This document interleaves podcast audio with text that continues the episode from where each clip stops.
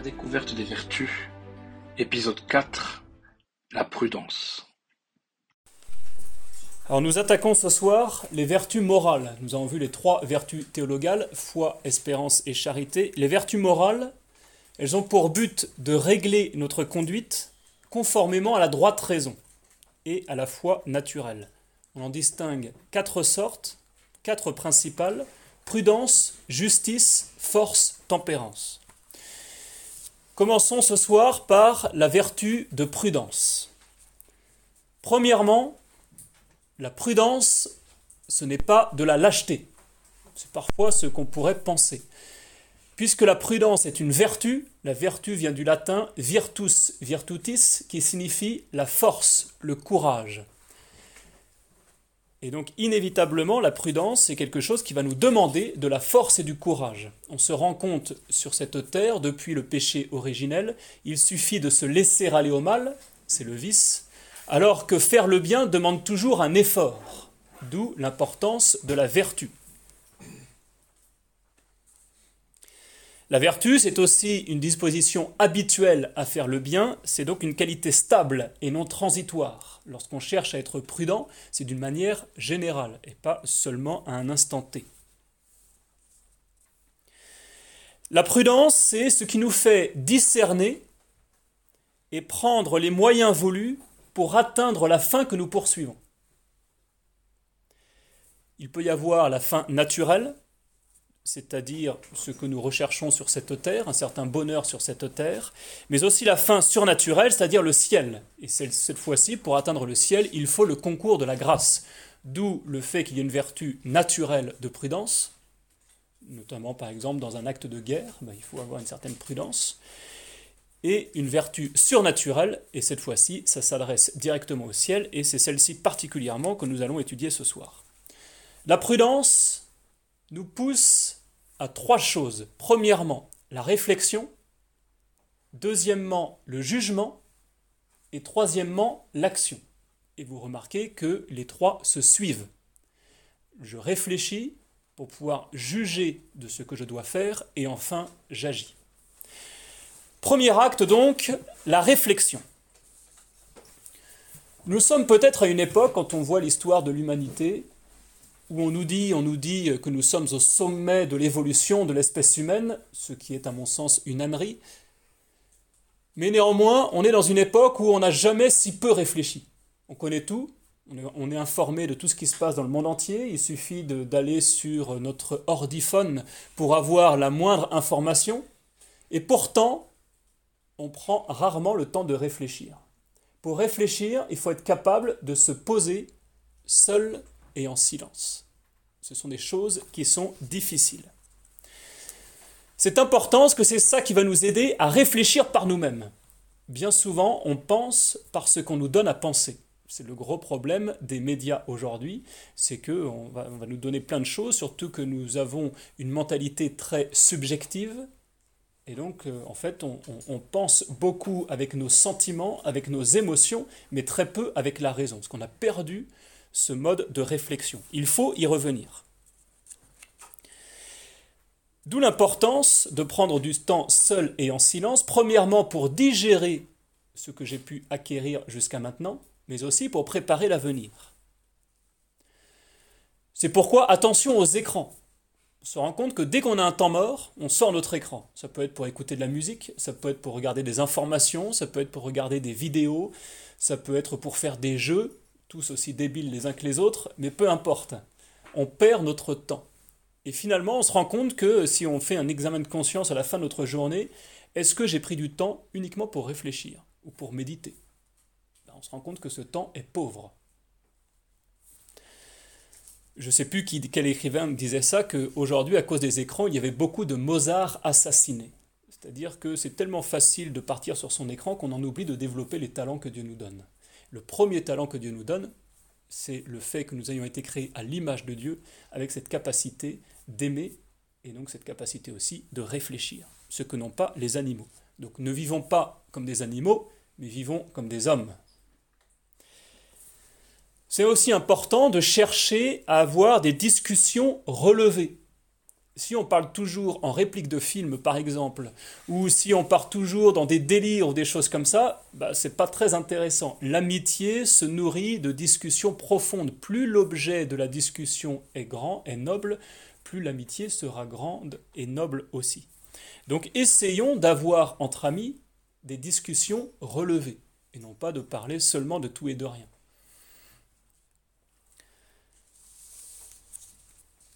Réfléchir et prier avant d'agir, c'est tellement important. Bien sûr, cela sera intense en fonction de l'importance du choix à poser. Il y a des choses où on ne va pas trop réfléchir. Lorsqu'on nous demande de mettre la table, on n'a pas besoin de se poser, de réfléchir, de se dire est-ce que c'est bien, est-ce que c'est pas bien? Non, n'y a pas besoin de réfléchir. Je peux rendre service, je rends service, surtout si on me le demande. Mais face à des choix un peu plus difficiles, il faut peser le pour et le contre, il faut voir les avantages, les inconvénients, et donc il faut réfléchir, et non pas chercher une solution toute faite. D'où l'importance de profiter des leçons du passé. Il est important de connaître notre histoire pour pouvoir préparer notre avenir. On remarque aussi que lorsqu'on étudie par exemple la doctrine catholique, inévitablement on va étudier l'histoire des hérésies. Parce que les hérésies, c'est quoi? C'est à chaque fois la pensée, un parti un peu trop dans un sens ou un peu trop dans un autre sens. Et donc pour découvrir la vérité, on va découvrir l'excès et le défaut. Et c'est comme ça qu'on va arriver au juste milieu. Pareil pour la morale, c'est-à-dire la science de ce qui est bon ou de ce qui est mauvais. Ben, en étudiant plusieurs cas de morale, on va chercher à découvrir pourquoi l'Église condamne telle chose, pourquoi l'Église favorise telle autre chose. Il est important aussi de prévoir les difficultés de l'avenir. Il y a des événements que nous connaissons, qui vont certainement à venir, etc. Il va y avoir des événements auxquels on va participer. Et donc, on va réfléchir, attention, je sais que dans tel cas, il m'arrive souvent d'avoir des tentations, comment je peux éviter de me mettre en danger de tentation? Ou alors, je vais rencontrer telle personne que je ne peux pas supporter, et eh bien comment faire pour néanmoins continuer d'appliquer la charité, etc. D'où l'importance d'invoquer bien souvent le Saint-Esprit, la troisième personne de la Sainte Trinité que le Christ nous envoie, et non seulement l'invoquer, mais lui être docile, bien sûr. Vous voyez, la prière, c'est donner du temps à Dieu. Bah là, nous sommes dans un temps seul et en silence. Et seul et en silence face à Dieu, c'est-à-dire face à la vérité même, face à la bonté, face à la beauté. Il faut donc se laisser guérir et sanctifier par Dieu, ce sont les deux fruits de la grâce. Ça, tout ça, ça fait partie de la réflexion. Un homme de prière, qui passe beaucoup de temps en silence dans la prière, eh ben, c'est quelqu'un qui va acquérir de la sagesse. C'est ainsi que Sainte Élisabeth de la Trinité, une carmélite de Dijon, morte en 1906, canonisée en 2016, disait que son livre préféré, c'était l'âme même de notre Seigneur Jésus-Christ. Ben, le meilleur moyen d'acquérir de la sagesse, c'est non pas de tout connaître, mais c'est de prendre toujours plus de temps pour réfléchir, du temps seul et en silence. D'où l'importance aussi de consulter les sages. Nous avons aujourd'hui beaucoup de maîtres à penser. Des maîtres à penser, on peut penser à des philosophes comme Jean Madiran par exemple, qui est mort il n'y a pas longtemps.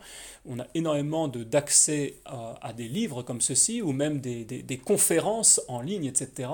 Et donc autant en profiter. Ça fait partie aussi de la réflexion. Mais c'est bien beau d'écouter des conférences, mais il ne faut pas faire qu'écouter des conférences. Il faut prendre le temps aussi d'y réfléchir. Si par exemple vous passez beaucoup de temps en voiture, c'est bien de, mettre un audio par exemple, mais après, prenez, du silence, prenez un temps de silence plutôt que de passer tout de suite à une autre conférence. Prenez un temps de silence et un temps conséquent pour réfléchir à ce que vous venez d'entendre et pour tâcher de digérer et de retenir ce que vous avez entendu.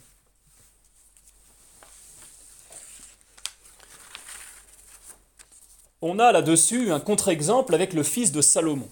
Donc Salomon, lui-même le fils de David, qui avait réussi à faire du royaume d'Israël un royaume exceptionnel, tant et si bien que la reine de Saba est venue de très loin pour, entendre sa sagesse et le féliciter sur la tenue de son royaume, alors que son fils, Roboam, bah lui, n'avait pas la sagesse de son père. Et lorsque Jéroboam, qui était le représentant euh, du peuple d'Israël, il y avait le peuple de Juda, qui était à Jérusalem, de la tribu de Juda, et ce qu'on appelle le peuple d'Israël, ce sont les, autres tribus, les dix autres tribus, ce qu'on met de côté euh, la, tribu des Lévites, les dix autres tribus qui, euh, qui, du coup étaient soumises à la tribu de Juda. Donc Roboam était de la tribu de Juda, c'est lui qui succède à son père Salomon.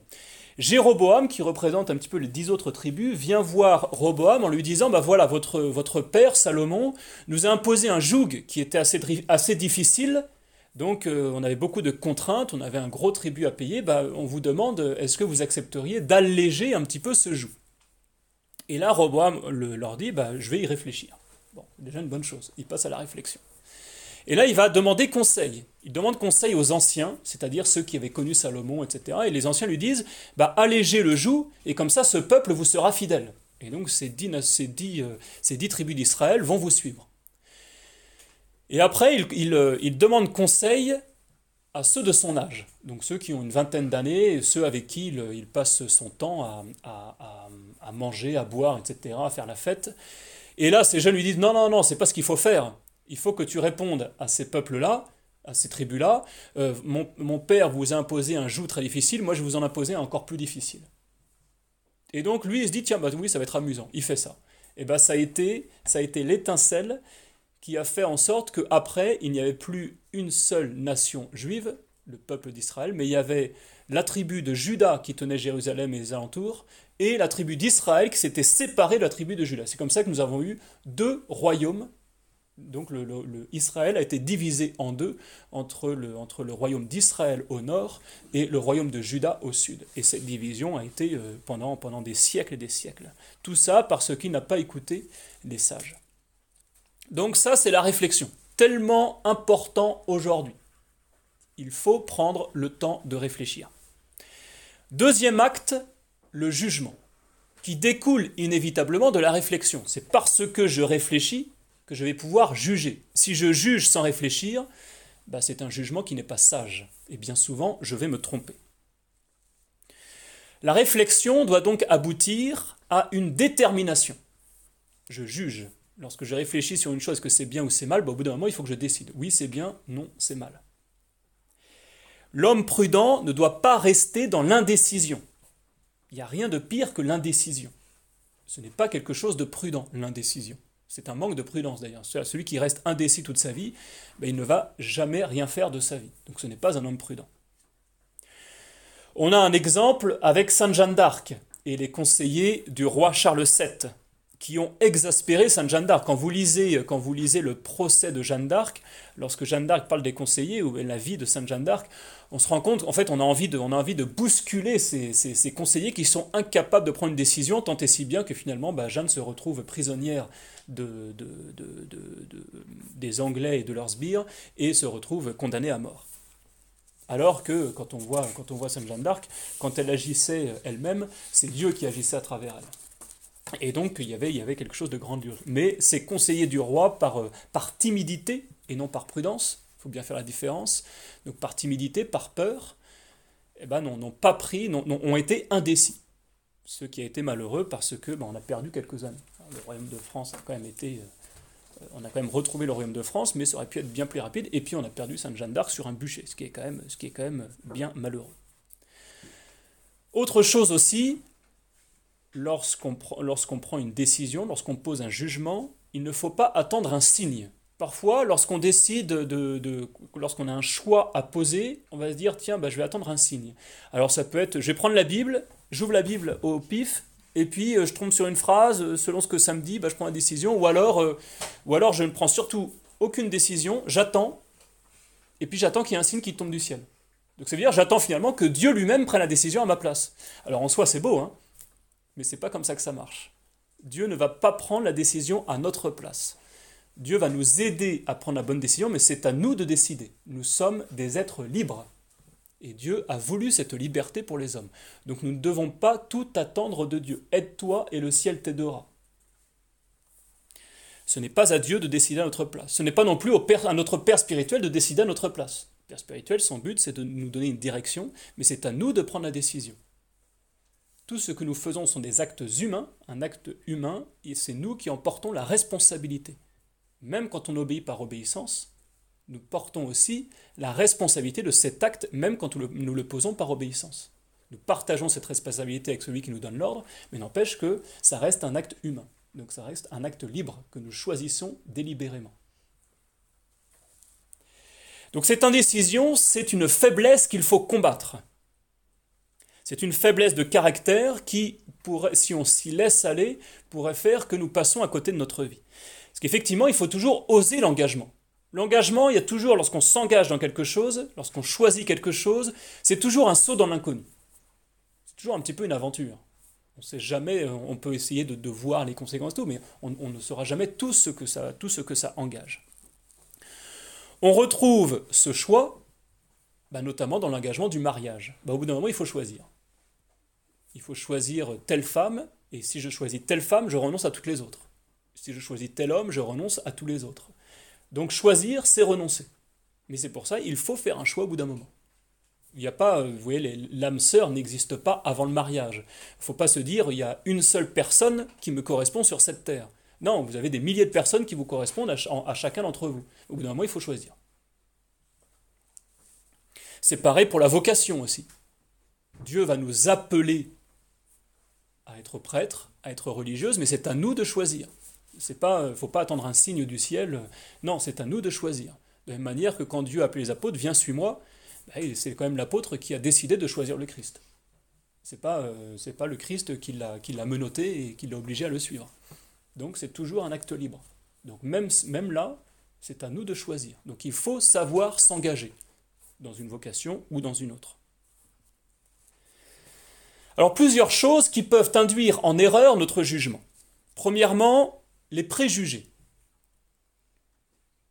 Ça peut être dû aux divisions politiques ou même aux divisions religieuses. Donc il y a beaucoup de, de, prêt à penser, particulièrement aujourd'hui. Beaucoup de fausses idées aussi. De fausses idées qui peuvent venir de la médisance, qui peuvent venir de la calomnie. Et donc il faut réussir à prendre de la hauteur par rapport à tout cela. Il y a aussi cette phrase qu'on entend parfois, on a toujours fait comme ça. Attention, c'est pas suffisant parce qu'on a toujours fait comme ça que c'est une bonne chose. Donc il faut vraiment réfléchir à tout cela, et lorsque je pose mon jugement, il faut être capable de mettre de côté tous ces préjugés. Deuxième chose qui peut nous induire en erreur, ce sont les passions, ce qu'on appelle les passions de l'âme. Ça peut être la colère, ça peut être l'amour, ça peut être la haine, ça peut être la joie, etc. Donc c'est un peu les sentiments et les émotions que nous ressentons à chaque instant. Ça peut être la, jalousie aussi, par exemple. Bah, ça aussi, il faut les mettre de côté parce que euh, ce n'est pas, je ne vais pas poser mon jugement à partir de mes sentiments et de mes émotions, mais à partir de ma raison, c'est-à-dire intelligence, volonté. Intelligence, j'ai réfléchi, et bien maintenant je pose un jugement donc par la volonté. Autre chose qui peut induire en erreur, le perfectionnisme. Combien sommes-nous perfectionnistes aujourd'hui? Il faut se dire que le mieux est l'ennemi du bien. Donc si j'attends toujours un mieux pour prendre une décision, ben je risque de ne jamais prendre ma décision. Il faut se satisfaire du bien. Le bien est une bonne chose.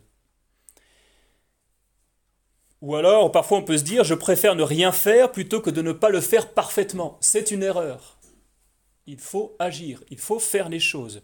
Donc il faut aussi poser un jugement. Parfois on entend, on, nous, on nous, dit, il ne faut surtout pas juger.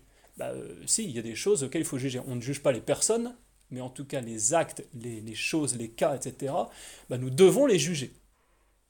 Nous, sommes, des êtres réfléchis, nous avons une raison, nous avons une intelligence, une volonté, donc nous avons la capacité de juger.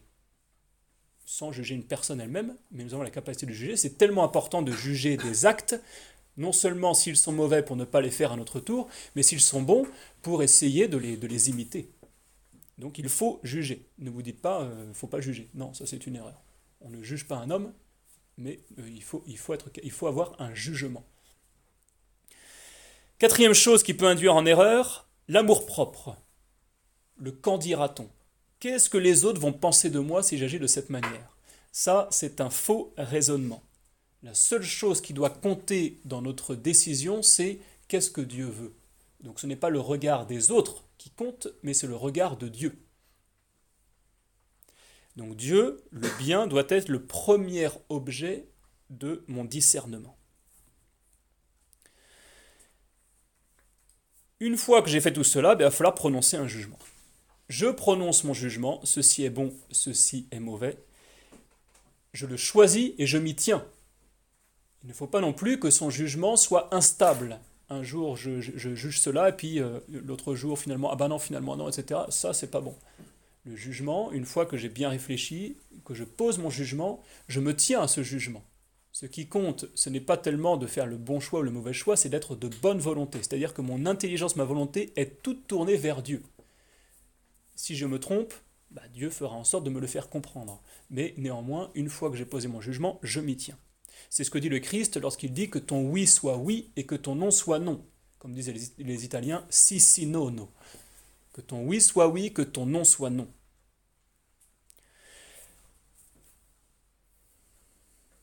C'est pourquoi on voit que la valeur de l'acte prudentiel, c'est-à-dire de l'acte réfléchi et jugé, c'est notre bonne volonté.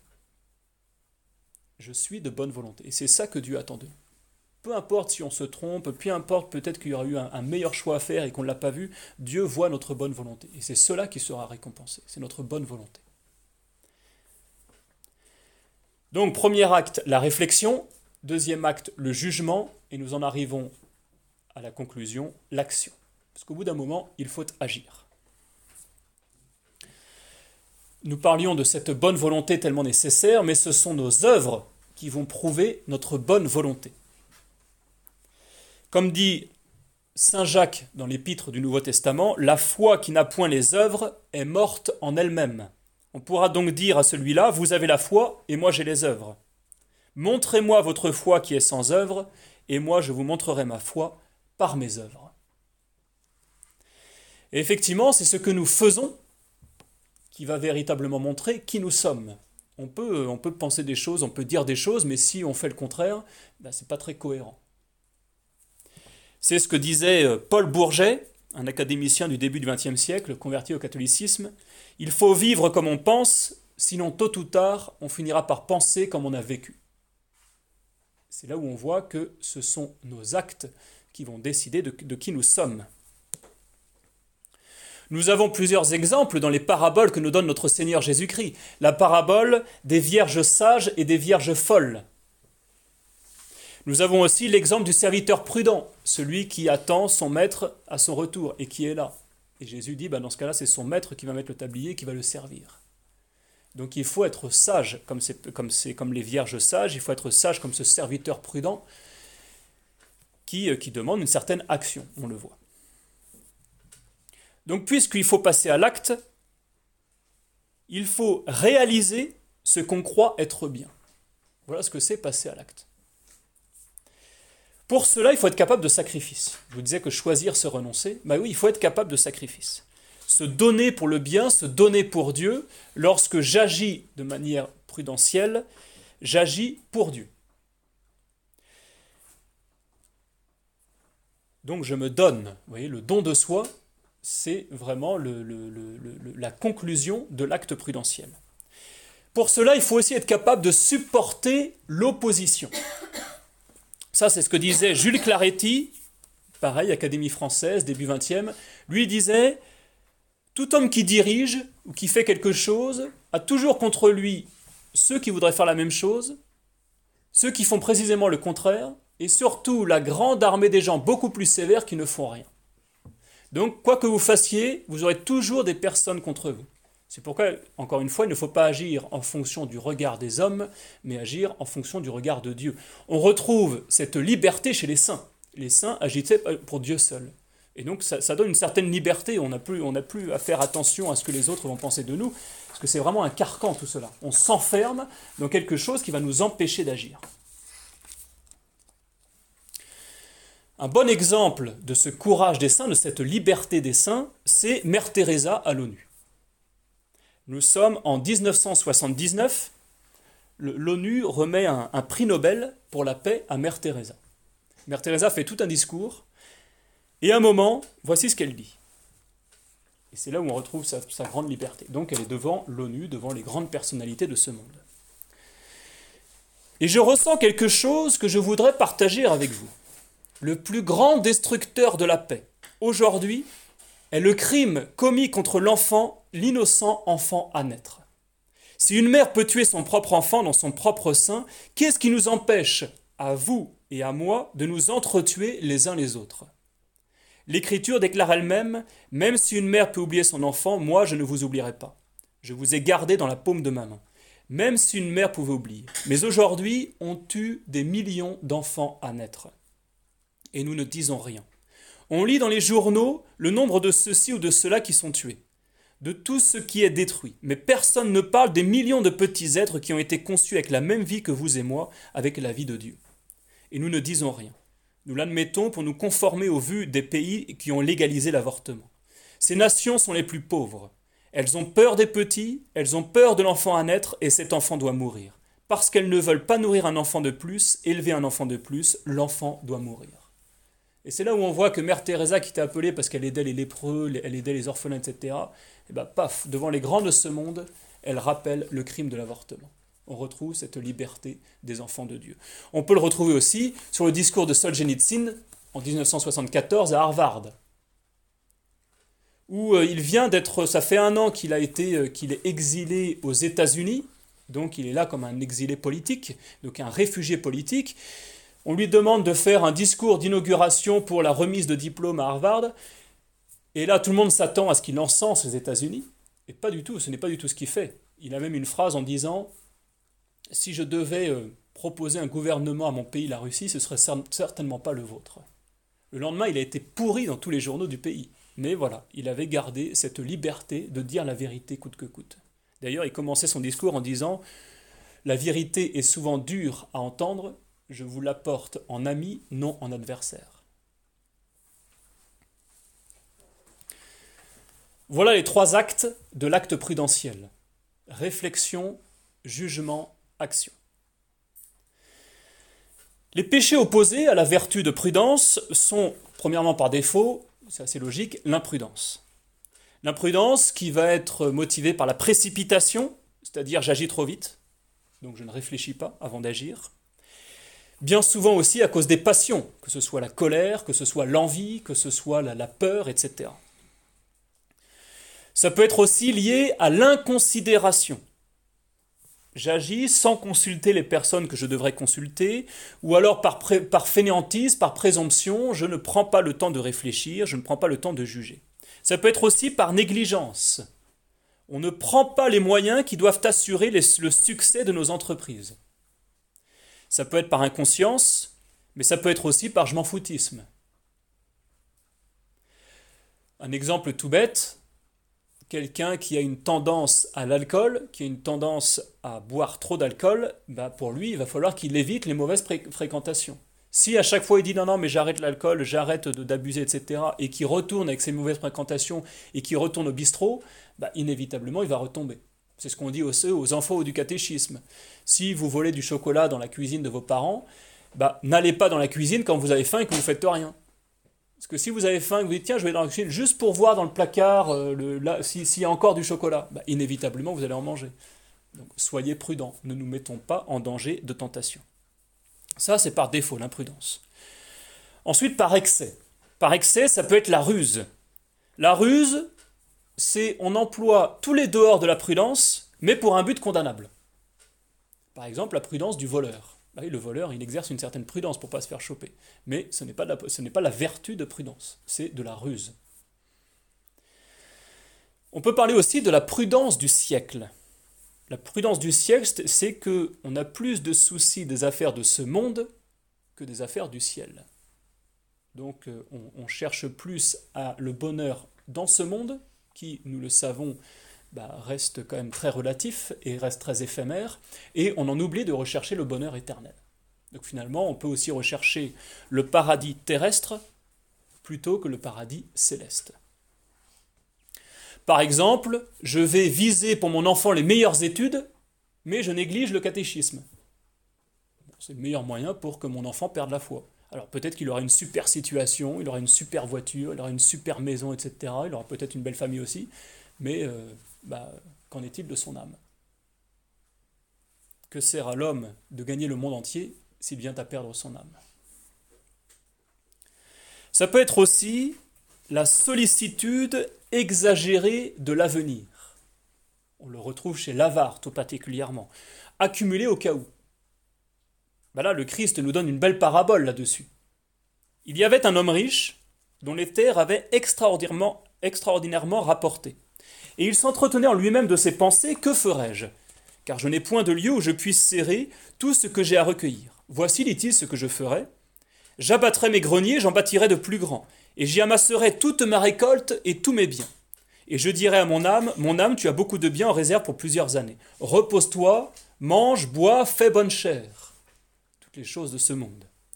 Mais Dieu en même temps dit à cet homme, insensé que tu es, on va te redemander ton âme cette nuit même, et pour qui sera ce que tu as ramassé?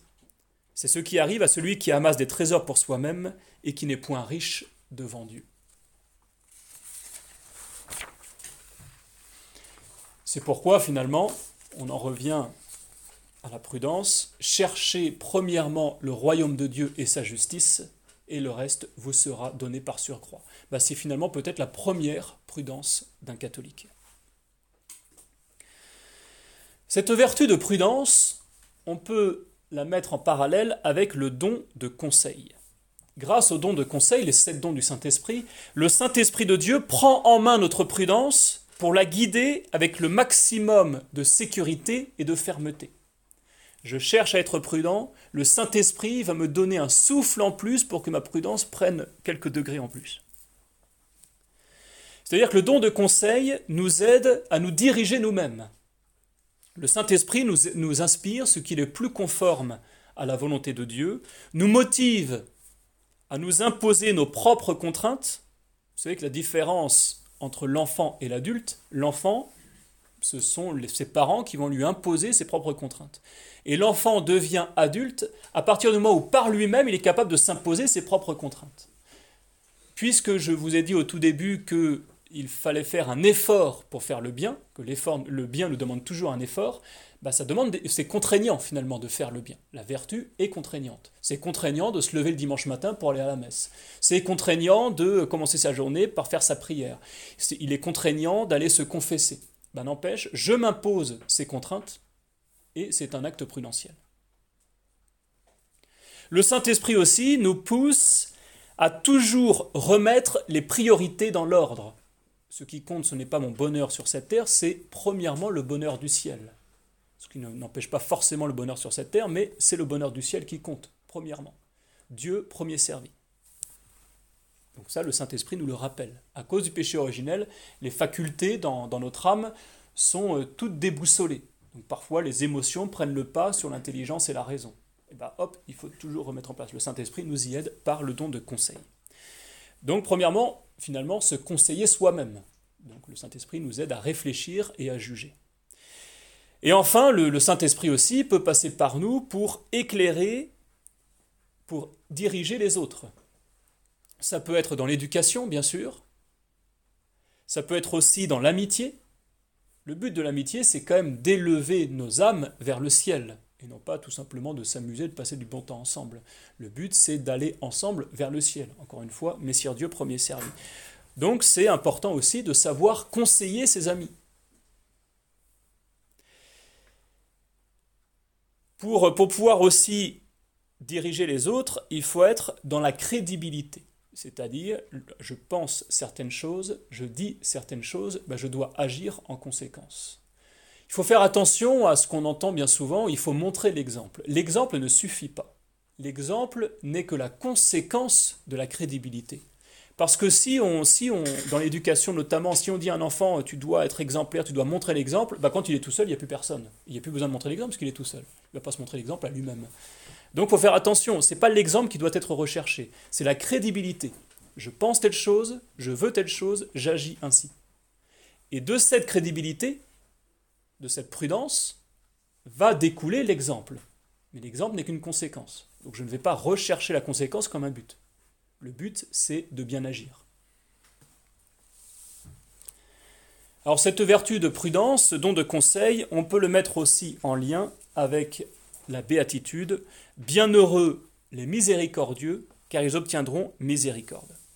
On l'a vu que la prudence nous fait discerner et prendre les moyens voulus pour toujours accomplir la volonté de Dieu. Il faut savoir que, et ça c'est Sainte Thérèse d'Avila qui, l'explique très bien dans le, dans le livre Le Château intérieur, ou le livre des demeures, sont un peu les deux titres, où elle parle souvent, il faut toujours faire la volonté de Dieu. Alors c'est assez facile de dire, il faut faire la volonté de Dieu, mais quelle est la volonté de Dieu? Et bien souvent, on peut parfois se, se, torturer le cerveau en disant, mais quelle est la volonté de Dieu? Ben, La volonté de Dieu, Sainte Thérèse d'Avila le dit bien, le meilleur moyen de faire la volonté de Dieu, c'est d'être au service du prochain. Et c'est même, c'est comme pour la charité, le meilleur moyen de prouver à Dieu que nous l'aimons, c'est d'aimer son prochain. Ben là, c'est pareil. Le meilleur moyen de faire la volonté de Dieu, c'est d'être au service du prochain. Voilà ce que dit Sainte Thérèse d'Avila. Nous ne pouvons savoir si nous aimons Dieu, bien que d'importants indices nous fassent entendre que nous l'aimons. Mais nous pouvons savoir, oui, si nous avons l'amour du prochain. Et soyez certains que plus vous ferez de progrès dans cet amour-là, plus vous en ferez dans l'amour de Dieu. Car l'amour de Sa Majesté, pour nous, est si grand qu'en retour de celui que nous avons pour notre prochain, il augmentera de mille manières celui que nous avons pour Sa Majesté. Donc le meilleur moyen d'appliquer la prudence, c'est d'être miséricordieux envers son prochain. La miséricorde, finalement, c'est l'action la plus parfaite, et le Christ nous en donne l'exemple sans cesse. Miséricorde, misère cordée, le cœur, la, le cœur, la misère. Donc c'est notre cœur qui se penche sur la misère d'autrui avec le désir d'aider son prochain, avec la volonté de lui venir en aide. Et c'est finalement lorsque le Christ dit soyez miséricordieux comme votre Père céleste est miséricordieux, ben, la miséricorde c'est ce qui nous fait le plus ressembler à Dieu. Nous avons été créés à l'image de Dieu, ben, être miséricordieux, voilà une belle image de Dieu miséricordieux. Voilà comment la vertu de prudence, grâce au don de conseil du Saint-Esprit, nous dispose à discerner les moyens utiles et nécessaires pour adopter toujours la conduite la plus sainte. Et cette conduite la plus sainte qui se concrétise dans le service du prochain.